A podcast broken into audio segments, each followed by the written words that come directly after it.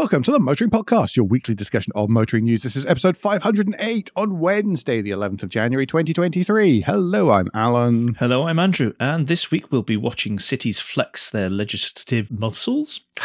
I'll be trying not to lose my cool over security twice, and we discover a slice of Malvern in Nashville. Sorry, I've just got to congratulate you on putting that tongue twister in right as the first menu item and making it on the first go. Just about. Just. Uh, should we jump into the new news though? Because there is no follow up. Uh, this is the beginning of the month and the end of the year, so that can only mean, Alan? Yes, it's the SMMT new car registration figures. Way! Feel like uh, Kermit the Frog at the start of the Muppet Show there. overall, I mean, we'll, we'll, talk about December just shortly and then come back to the year to date. But overall, uh, for 2022, there was a 2% fall compared to 2021. That obviously at the moment is being down to supply chain issues with the way the economies are going globally, etc., then of course there's not that much certainty right at the moment because it could be that once the supply chain figures are, are solved, then we move into there being less demand overall, potentially, given the rise in interest rates and all sorts of stuff. Alternatively, there could be so much pent up demand and people still wanting to go ahead with vehicles they've ordered that it could stay just fine for most of 2023. But because we don't have a time machine, that's just guesswork or estimation, as it's also known. Let's skip ahead to December. Petrol is dominant as a fuel source.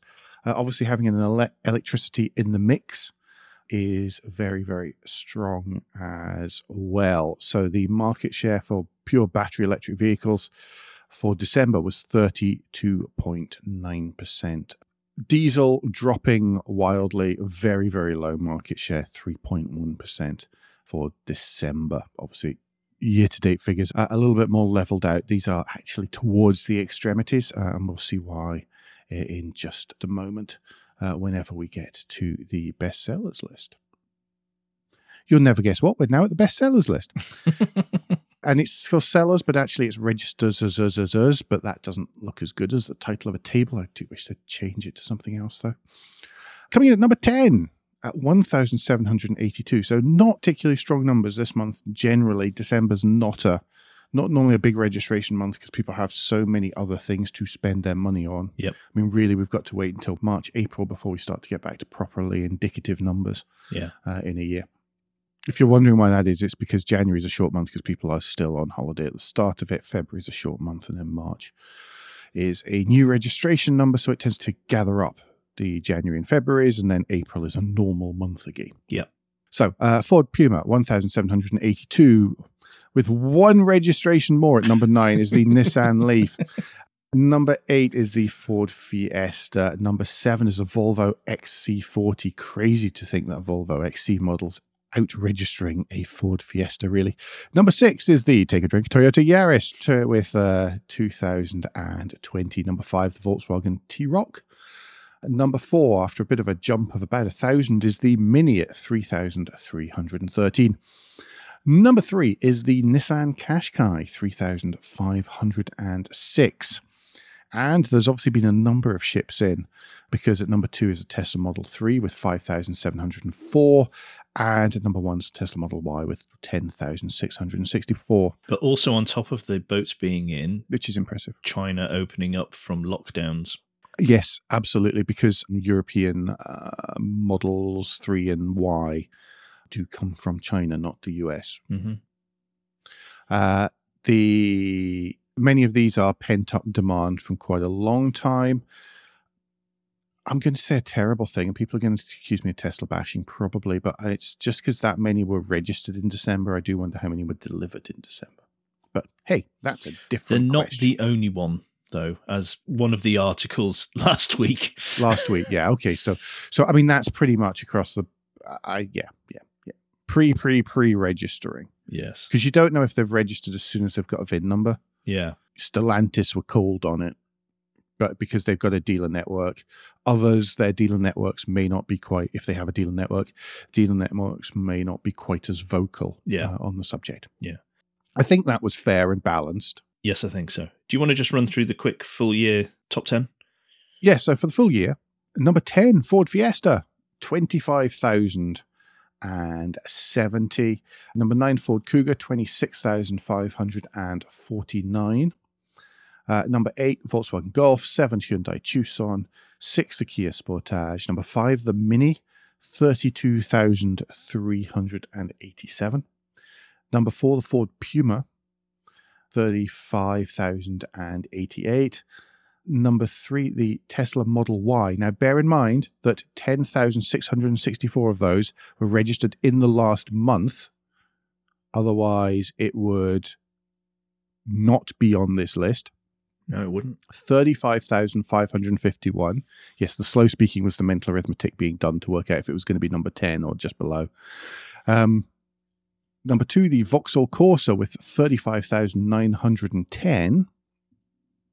And number one, the Nissan Qashqai, which gives us a bit of a late, bit of a late lead there, didn't it? It was. It sort of came the in halfway through the year. Uh, from the last half of the year. It, Yeah, it it, was- it really was- got an uptick. Steady performance and then accelerating, which is not something that people often say about a Qashqai. Uh, for 42,704 registrations in 2022. Yep. Just a quick note, by the way, uh, the Tristan Young's normal breakdown of vehicles by by what fuel you put into them. There's a link to the Broken News article in the the show notes. Just to say, over, I mean, market shares relatively steady with battery electric vehicle kind of taking up the market share from diesel. Yep. Um, petrol, 67.5% market share. Battery electric vehicle for 2022, 16.55. Um, that's uh, as opposed to 11.58 last year. Diesel, 9.6% market share as opposed to 14% last year. Plug in hybrids, roughly steady at 6.28%. Yep. That's kind of how it goes petrol, battery, diesel, plug in hybrid. It's, it's just a breakdown of, of fuels. Yeah. Also, in that article is uh, a really interesting couple of lists that show the volume changes and which manufacturers who sold uh, 5,000 or more cars in 2022 or registered them, who were up and who were down. It's actually a really fascinating list. Also, there's some explanation behind that as well, and a bit more digging into that because what appears to be on the surface it should be so is not quite the case. So, if you're interested in all this stuff, do go read the Broken News article from Tristan Young because he does a really good job. One last figure before we move on to the spreadsheet of doom 42,704 Qashqais registered in the UK last year. There were 42,762 transit customs, that's the middle size transit, registered. So there were more of the mo- most popular van registered in 2022 than of the most popular passenger car. Yes. Spreadsheet of Doom, and I will doom quite quickly. Abarth down 70%, Alfa Romeo down 29%, Bentley down 17%, even though they had a record year. hmm Citroen down 32%, uh, Dacia down 46, DS down 63, and Fiat down ni- uh, 32, not 90, 32%. Sorry, I was making them much worse than they really were. uh, Honda is down uh, 67%, Jaguar is down 32%. And again, these are all on 2021 figures. Mercedes Benz is down 21%, Mini down uh, 15%, Peugeot down 69%, Smart down 49%, Subaru down 15%, which, okay, right. So 2021, that's 176 vehicles registered. 2022, 149. Yeah, they're down 34% overall on the year, though. Yeah, that is true. And then the last company that went down significantly was Vauxhall down 45%. Alan, Mhm. cheer us up because there is quite a bit of green actually. There is. There's just quite a lot of vehic- within the sort of threshold this month. Uh, Alpine up 54%, Audi up 17%, Ford up 54%, Genesis up 1,381% from 11 to 163 cars. Well done.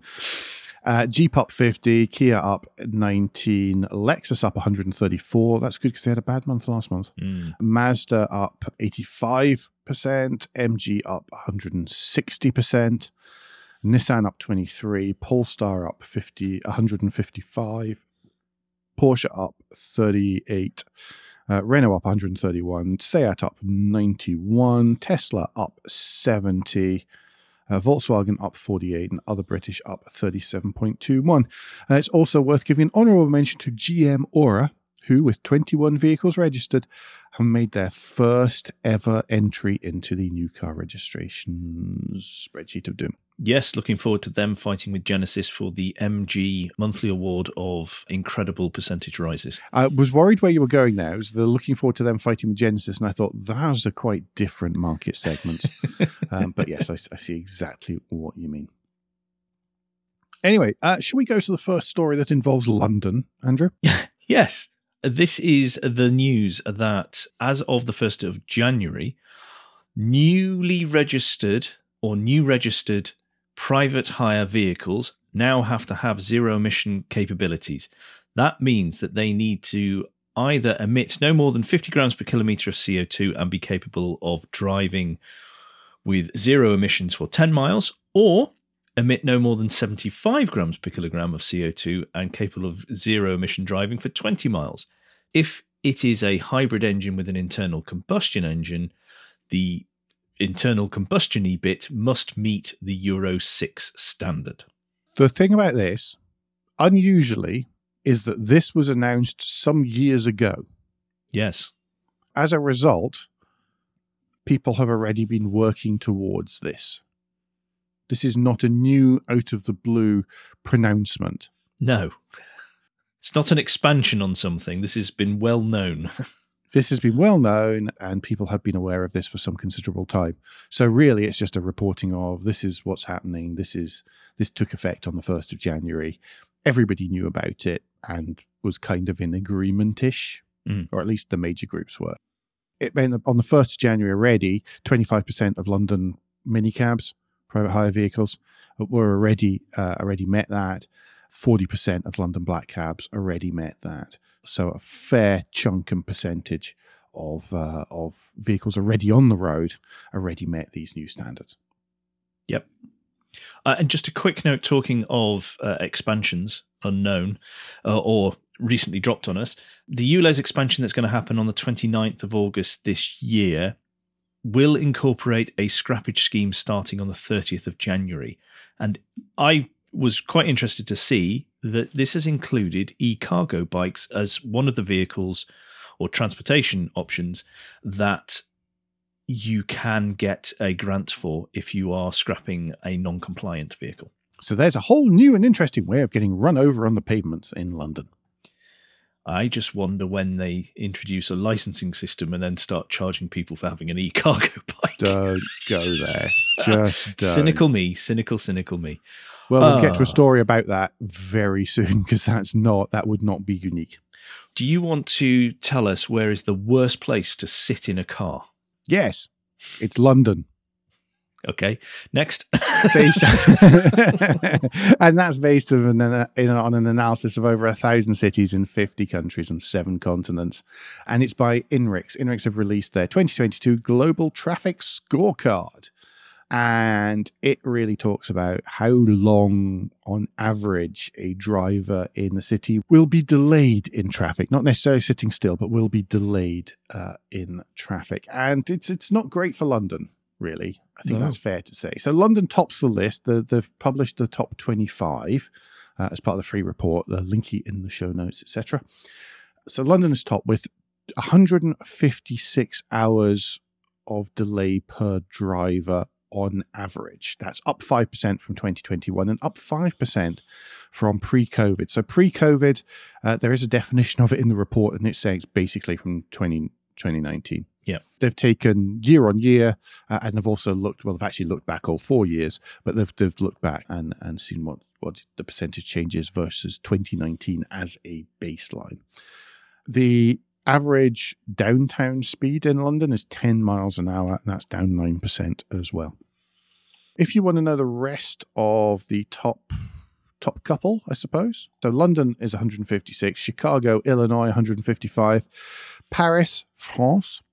But I'm in America. I have to say that now. Paris, France is 138 hours, and then at four is Boston, Massachusetts. Look what you've done, Alan. Hours. I know. You've I've just ruined, ruined the it. traffic. They've It's gone you. from 18th to fourth. Uh, that's, but if, if you look at some of these, you can kind of go, well, okay, I understand what I understand why that might be the case.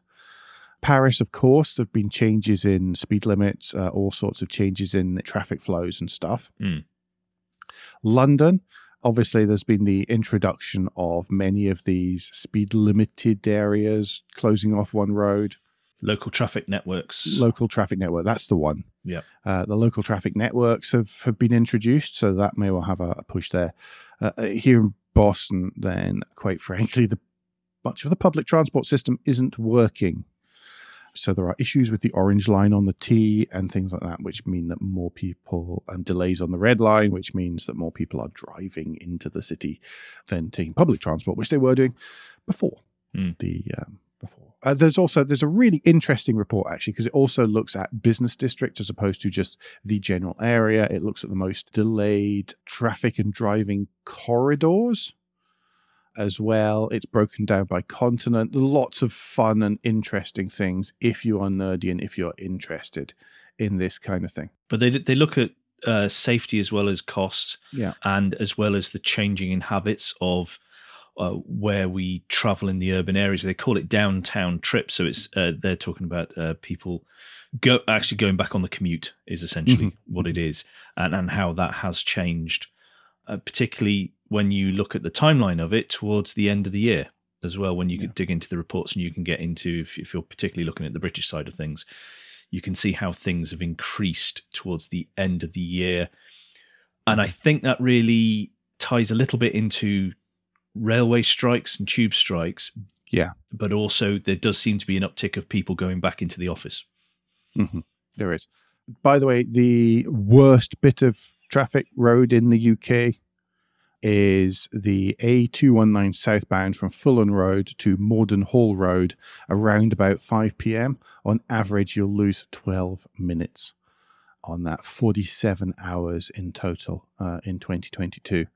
Stuck on that piece of road. Outside of London, the worst is the is in Birmingham. It's the A45 eastbound between Bordesley Circus and Henry Road around 4, 4 p.m. On average, you'll lose nine minutes every day, uh, which totals up to 37 hours over the course of the year. Yep. I'm going to continue the cities theme, but I'm going to take us to Barcelona, particularly when I look out the window today. It was the first time that we met. and this is the news that Barcelona City Council are going to introduce what is being described as a pioneering tax to regulate the, uh, as is described in this Cities Today article, regulate the use of public space by large e commerce delivery companies. Now, they are going to add a tax onto uh, it's effectively Amazon. That's what they're calling it. They're calling it the Amazon tax. Yeah, because they're going it's to not be actually the called hardest. the pioneering tax. It's, yeah, yeah. because it's going to be they're going to hit the, the hardest. What they are saying, the economy chief of Barcelona City Council says we want local traders to have equal fiscal conditions compared to the major e-commerce platforms who have a very high market share. So they're couching it initially as we are fighting for businesses in our city not to be undermined by those who don't have the same uh, the same overheads and the same constraints as people who have bricks and mortar shops in the town. As lo- as local businesses do. Yeah. But it also goes on to talk about how uh, having this, having so many uh, delivery vehicles, actually adds to the congestion of streets. It pollutes the air, um, uh, on top of putting local commerce at risk. Now, Barcelona is one of the C40 group, which is a group of cities around the world who are getting together to start making their own regulations and moving quicker than the mm-hmm. national governments are in terms of well it, it's originally set up as environmental reasons but obviously scope creep will come into that as they find they can do what they like Environmental reasons and taxation reasons do tend to be quite closely linked. yes because it seems to be the solution to everything is tax it We'll we'll hmm. we'll make the planet better by taxing people. Is that is that hmm. making it better? I'm yet to be No, but it makes more tax, Andrew, and Yes. that's important. I know. I would imagine the other C39s are watching this with interest. And by the way, London is one of those. Hmm. Just do bear this in mind. And this is an it's an inevitable thing that will happen. If we are told don't travel unless you're staying local. Okay, you can travel local, but you need to use an active travel option. And then, you know, it gets pared down and down and down to either walking or a bicycle because they don't like you using a scooter locally now. You have to go further than where you Mhm. can walk. Yeah. Of course, people go, Well, I just won't leave, I'll get stuff delivered. So now you're cutting off that option because you're saying that's adding to congestion. I'm still struggling to understand, and I, I've been struggling with that degrowth nature article I retweeted a few weeks ago to understand what people are aim or what these suggestions are aiming to do. Is I fear that it is to just stop us from doing anything, but no one's saying that yet. It's basically if you, you you're aiming for net zero by making everyone uh, live like a serf in the Middle Ages. Base that, that seems to be kind of where it goes. Yeah, it, I mean, I've used that. I ha- I have used the modern Dark Ages term quite a few times, and it does feel like that, and it just worries me, and it, because I'm not because there's no solution to allowing people to live to the same standards they are now Mhm. without it harming the environment. But no one who is suggesting we need to stop harming the environment is actually being honest with the public and saying that. Yeah, yeah, I know. I, it's, I mean, the best way to, to stop harming the environment is just to die, quite frankly. Well, yeah, we need. and even then, if you could do that quickly, then then then that would help. We need less. Don't breed. Oh, sorry, I'm well on the way to that one. Before we go down the rabbit hole and get too depressed, can you take us to the first of the oh god CES stories? Yes, good news, everyone. Or something like that. In fact, even I don't think it's good news. Qualcomm, according to the register, Qualcomm delivers one automotive chip to rule them all. I mean, even I am sitting here and I'm, I'm, you know, I'm not Andrew. Um, I, I, I like my toys. You have a more positive outlook on things. I have a more positive outlook on technology. It's me that insisted that there was a CES section in this week's show. But even I can see that if you try to have one uh, chipset, one combined chipset that covers, Don't break your fingers with the inverted commas here. I know, I know, I know, I've got to be very careful, that covers digital cockpit, advanced driver assistance systems, and automated driving in the same architecture, that's possibly not a great idea by giving you a single point of failure. Well, we have been told for years and years keep this separate. when it comes to connected stuff, they have to be physically se- You separate. do. that and manufacturers have made this big song and dance about oh no we we take security and all this very This seriously even- so I'm not even going on security that. one, I'm well going it on is safety because one. someone will exploit it Well, eh, talking of single point of failure yeah, yeah. they'll have backup options to it but to have it all in the one place that if you can get in one area of it then you're gonna get in all of it Hmm. and it's just nuts But Andrew, it's cheaper like this. It's just one module instead of three or four separate modules. Therefore, it must be better. as you said quite rightly and you are the person who has put it best This isn't like me. This is not consumer tech. This is safety critical tech. Yeah. Stop acting like it's consumer tech. It's got a really good name, though. It's called the Snapdragon Ride Flex SoC. SoC standing for System on a Chip, by the way. It's got lots of stuff. It's got a Ride Vision stack. It's all part of the Ride, the Snapdragon Ride platform portfolio. I mean, these are good names. And they seem to have worked on General Motors, Renault, Volkswagen, and BMW from Mobileye, by the way. Yeah, the Uh, thing I was going to say there is the around the positives is they've moved away from Mobileye, but the bad thing is they've gone to a company that thinks it, it has just ignored safety critical systems. This is the frying pan. This is the fire. Yeah. Okay, putting this all on it's and it's not that. You know, I'm I'm I, I'm okay with these systems used properly in the correct places and with the appropriate safety things to stop idiots or to try to stop idiots uh, misusing them. You know, that's as good as we it's as good as we can get. That's okay. I'm okay with that. I do think that combining it all onto one single point of failure is I'm going to be polite and say foolish. To save Andrew's editing, I'm not I'm not. I think a story two down from this will highlight how foolish this really is. Story two down from this. The last story before the break.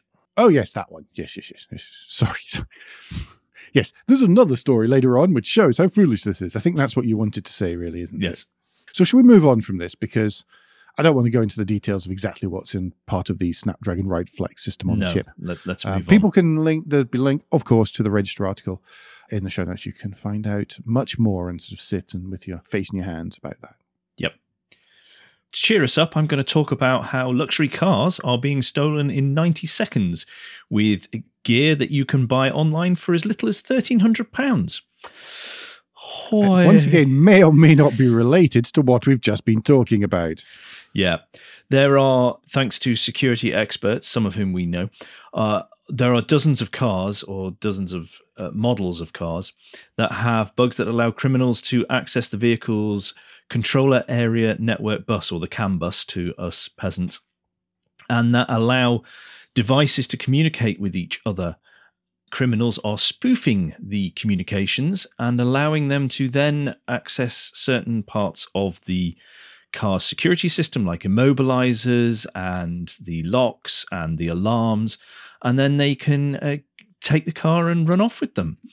Unfortunately, for one of our friends of the show, Ian Tabor, he has found that out himself, as someone uh, did steal his RAV4 from outside his house using this very method. And unfortunately, the advice from manufacturers on how to counter this is to buy one of those huge disc, Disc lock and stick it over your steering wheel. Other than that, there's nothing you can do. Did you see another friend, another friend of the show, was having a similar challenge with his new vehicle? Because he was like, "Oh, do I buy one of these disc locks?" And everybody said, "Oh, you probably should." And he went to the manufacturer's own insurance company, who said, "No, we're not covering that. It's too much of a risk." Oh, wow. Oh, wow. Yeah, yeah, and and again, these you know gone in ninety seconds. It's it's yeah. So there is uh, a link in the article, uh, link in the show notes to the Times article that talks about this particular incident. And if you can access uh, Mastodon, I've also put a link to something from another friend of the show, Ken Tindell, where he highlights exactly the sort of thing that is happening to other vehicles and how they're uh, accessing a car, both physically and digitally, to enable a fairly quick and unobtrusive theft, really. What's what's Ken's Ken's tip to car manufacturers? Never connect anything that's in you. Was it pin seven or something of the OBD port? Never connect anything to pin seven of the OBD port that can ultimately connect to the internet. Yeah. That's his simplest way for manufacturers to get rid of a lot of a lot of this sort of problem. Um, however, spoofing is slightly different. Do you want to take us to the last really cheerful story that didn't at all make me angry at all when I read it and then reread it? Everyone, we're, we're trying to get all of this anger out of the way before the CES stuff, okay? Otherwise, he might just explode. So there is some logic to this, mostly because I don't want to watch his head just go uh, over over the video. So this last story is about car companies massively exposed to web vulnerabilities. This is not a massive surprise. The article's on portswigger.net, which is not a publication I'm particularly familiar with, but it's pointing out the web applications and the APIs. So the, the sort of interfaces and the conversations that happen between web portals and vehicles and the vehicle support systems of major car manufacturers, telematics, so that's vehicle tracking stuff, fleet operators. It, they're just full of security holes. I mean, that's not a not a massive surprise, really. This stuff has uh, relied on security through obscurity for a long, long time. You just can't do that anymore.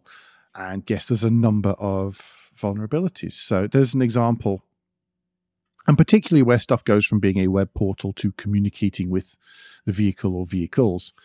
Uh, security researchers Sam Curry and a few of his friends uh, found a vulnerability in the mobile app of a scooter fleet at the University of Maryland. It meant that they could make the horns and headlights of all the scooters on the campus turn on and stay on for 15 minutes.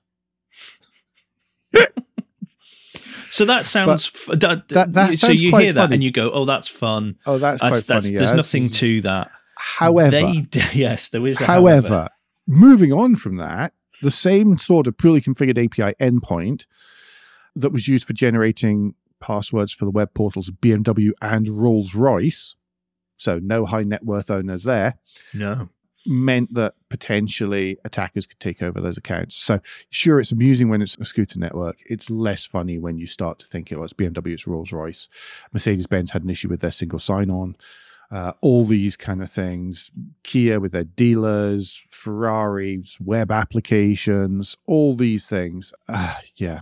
The list goes on and on and on. And this is why Andrew gets angry with it, uh, angry about it. It's a really interesting article here. Basically, and this is where it's it's this, this comes into the whole software is hard Volkswagen software company. So you know I'm expecting to not see Volkswagen appear in these kind of things, but again it's making these things obvious. I mean even flipping Twitter. All right, here's one that gets my goat, and I've been doing very well at blocking out the fail whale recently. I, I seem to have managed to just eliminate him, but he tweeted as we're doing a code review the other week, and he wasn't. And what was quite clearly drawn on the whiteboard in the background was a technical infrastructure diagram showing the multiple layers, securities. There were protocols written on it. There was all sorts of stuff that, sure, it doesn't give everything away, but it would give any kind of hacker a leg up. Hmm. It's just stupid. Just don't do that kind of thing because anything that's exposed to the internet is exposed. Yeah. Sorry.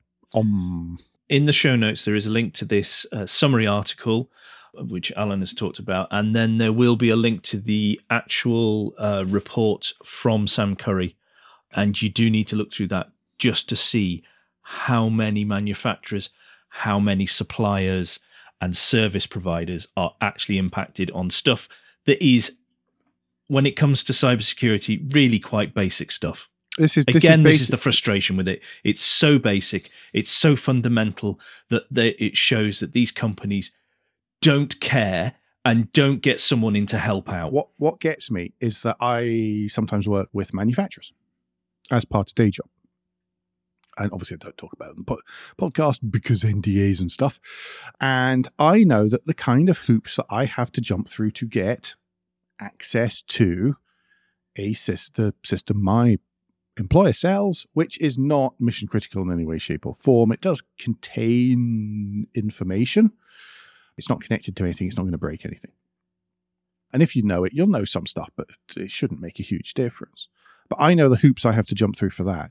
And then basically they go outside, undo their flies and, and wave everything about Yeah. on the web to not even customers. Uh, Yeah. It's quite frustrating from that point of view, from a professional point of view. Yep. And it's one of the reasons why I get all grumpy about it. Yep, absolutely.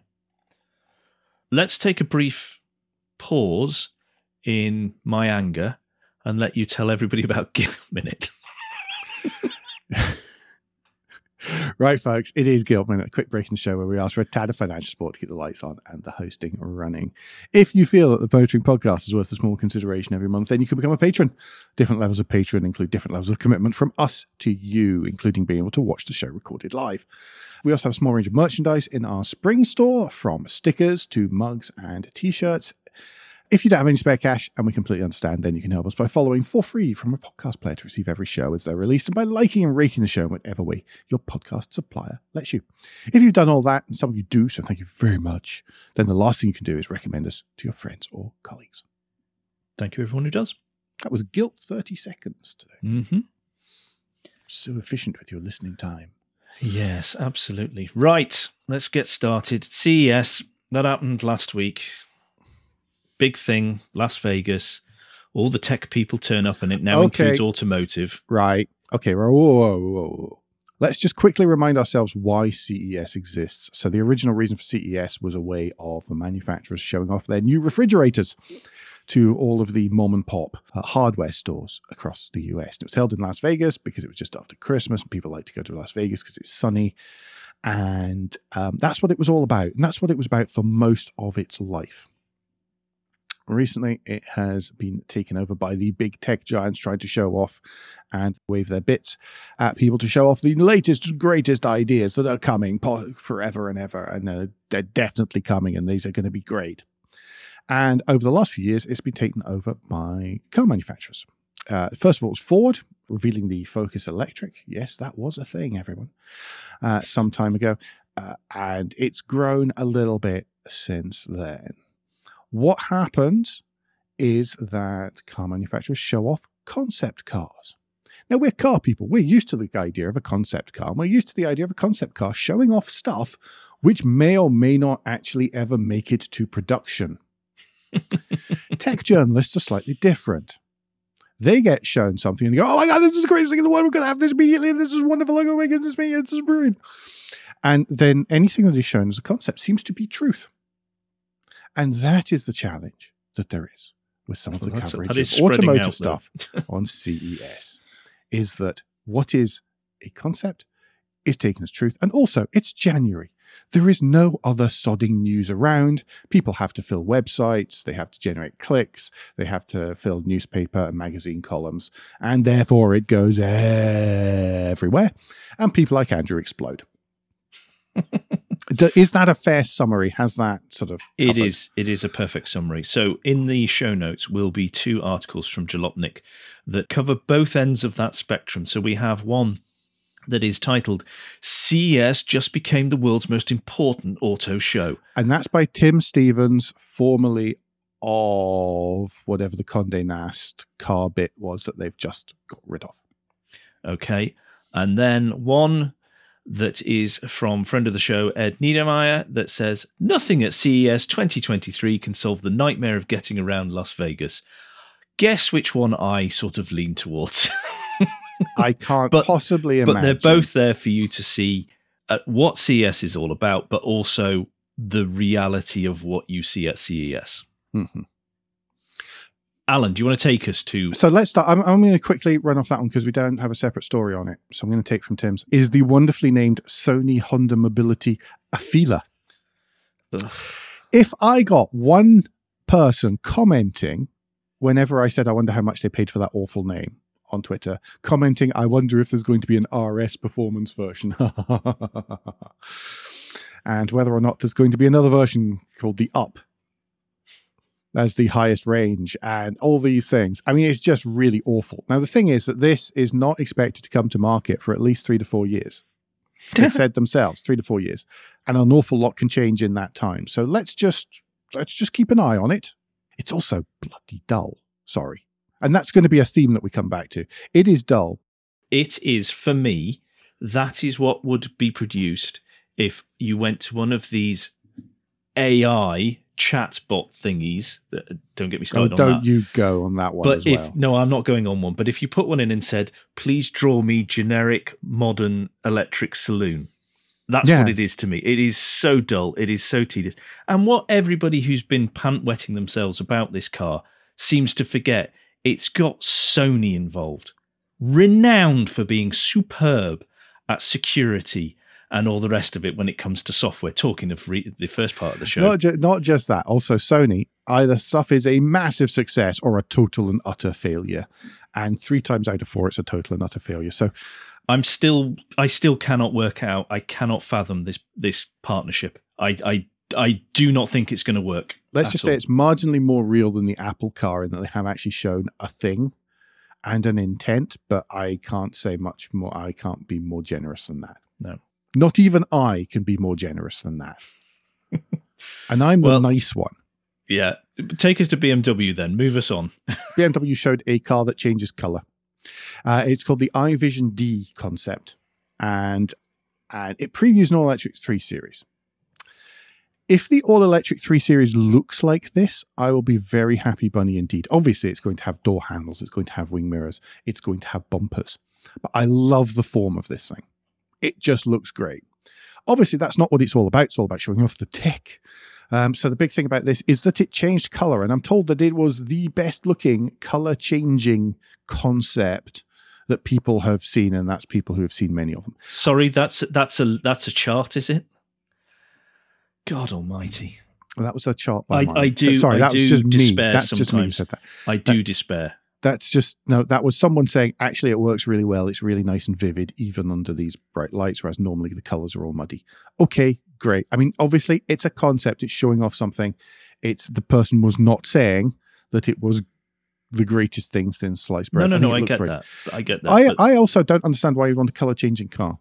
My my favorite ones are these ones where it says the color will change with your mood. I don't want it. I don't want a pulsing black and purple car. Thank you very much. Well, it's a lie anyway. But anyway, I know it's a lie. I know Well, I, right, I, I have to be positive because I'm not going to be very positive for the rest of this stuff. I do like the design. I Let's like that as a the win, everyone. cleanness. I love like the cleanness. fact that it is not made up of swoops, slashes, and Mhm. the silliness that we see at the moment. I like that. Other than that, everything else about this car just made me say, "Why?" So yes, so the other thing was that of course that, that was that the interior is going to have uh, everything's going to be projected and all that kind of stuff. Basically, I- I've got a funny feeling they did at the outside, but they didn't really spend much time on the inside. And just went, yeah, yeah, we'll just make it all sort of projected and cool and heads up display because that means we don't have to really design much more of a dashboard than just some forms. Well, they're talking about this head-up display being in There. cars from 2025, and Great. Uh, this is this is from the same company that said, "Oh yeah, touchscreens are going to get banned because they're distracting," and yet you want to. yes, but they have ruined doing- the point of a head-up display, which is it gives you minimal information and allows you to concentrate on the road. You stick it full width, then they will put more info in it.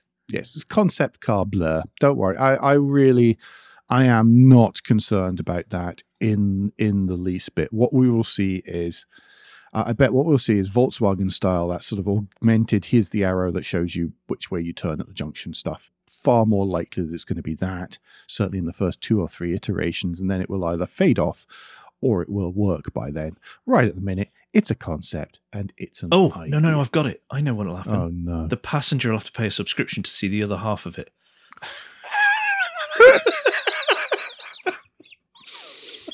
I'm going to move us on to Yeah, Peugeot because do. this was uh, another concept which I quite like the look of. I mean, it's not based in any reality, but I like the look of. And this is uh, the Inception concept. And apparently, from 2025, Peugeots will feature a lot of the hints of this in their electric Peugeots. I'm well, okay. cool. Good luck. With I think that. it looks nice. I I, I, I, like, I like the design. I like the design. One thing though, right? I when I looked at this, and I know it's only a concept, and I know it's. Uh, Is you know, this going to be the steering wheel? Steering. How are you supposed to see the speedo? Looking how low those seats are, Oh, and how high that wheel is, even if it comes down. Oh, Andrew, stop! It's a rendering. It's not even a physical model. I know, but but it's no. at least it's, it's try and base it in some sort of reality that might make. I make wouldn't. it. I really don't think that that's something to worry about. But I like the lines of it. I like the design. I like the front end. I like the back end. Uh, I very much. I like what they've done with the looks. okay, good. That's as positive as we're ever going to get. Yeah. Yes, I think it looks great. Anyway, right. Speaking of things which don't look great, uh, Volkswagen also unveiled the ID.7.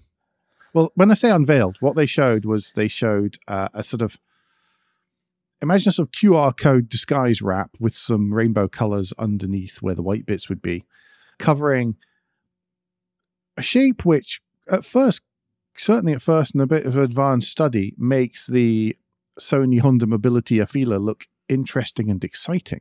Mm. This seems to blend all the uh, panache and style of an ID.3 with all the panache and style of the Mexican built uh, Jetta and Passat, uh, which you get in North America, meaning that it's a vehicle that, unless there is something amazing happening under there, is going to be missing an awful lot of panache and style.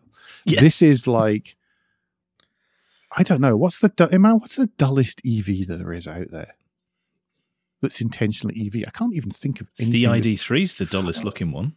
Uh, No, well, I suppose it could be one of the. They're all bland. The the ID family is very very okay. I'll be kind here. Neutral in its looks.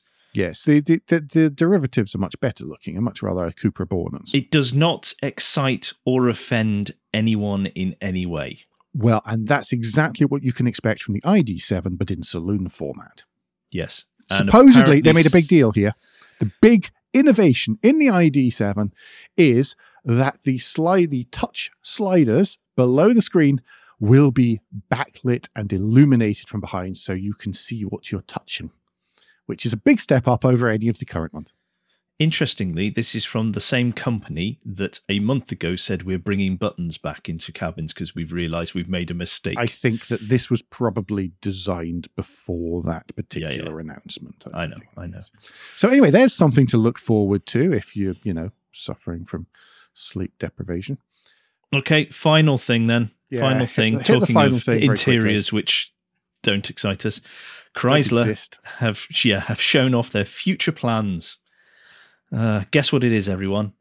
Yes, you're right. Screens everywhere, no buttons. Why? Just uh, that that was my overall thing uh, sentiment from the whole of CES was just why that why have you done that? It does does any of that add any excitement or make it better for someone to be driving that car? No. Pretty much in all of those, no. Okay. Uh, the funny thing is that Chrysler, of course, it only makes its money from all the ruggedized things with all the buttons and the, the knobs yeah. and the rubbery bits.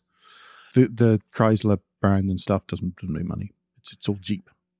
Yeah. So so it's kind of curious to be showing the. I don't know if that's Chrysler generically or otherwise, but uh, the funny thing is, of course, that Chrysler, you know, uh, Peugeot, we've just said, oh, we quite like that, and the interior there showed loads of buttons and stuff, and of course, it's all Stellantis, isn't it? Yeah. Well, on that on that theme, there was not that it's relevant to us, but there was a Ram electric Ram pickup that people got excited about from Merca. But it's but, still a couple of years away from from yeah. manufacture. You can already go out here and buy a Ford F one fifty Lightning.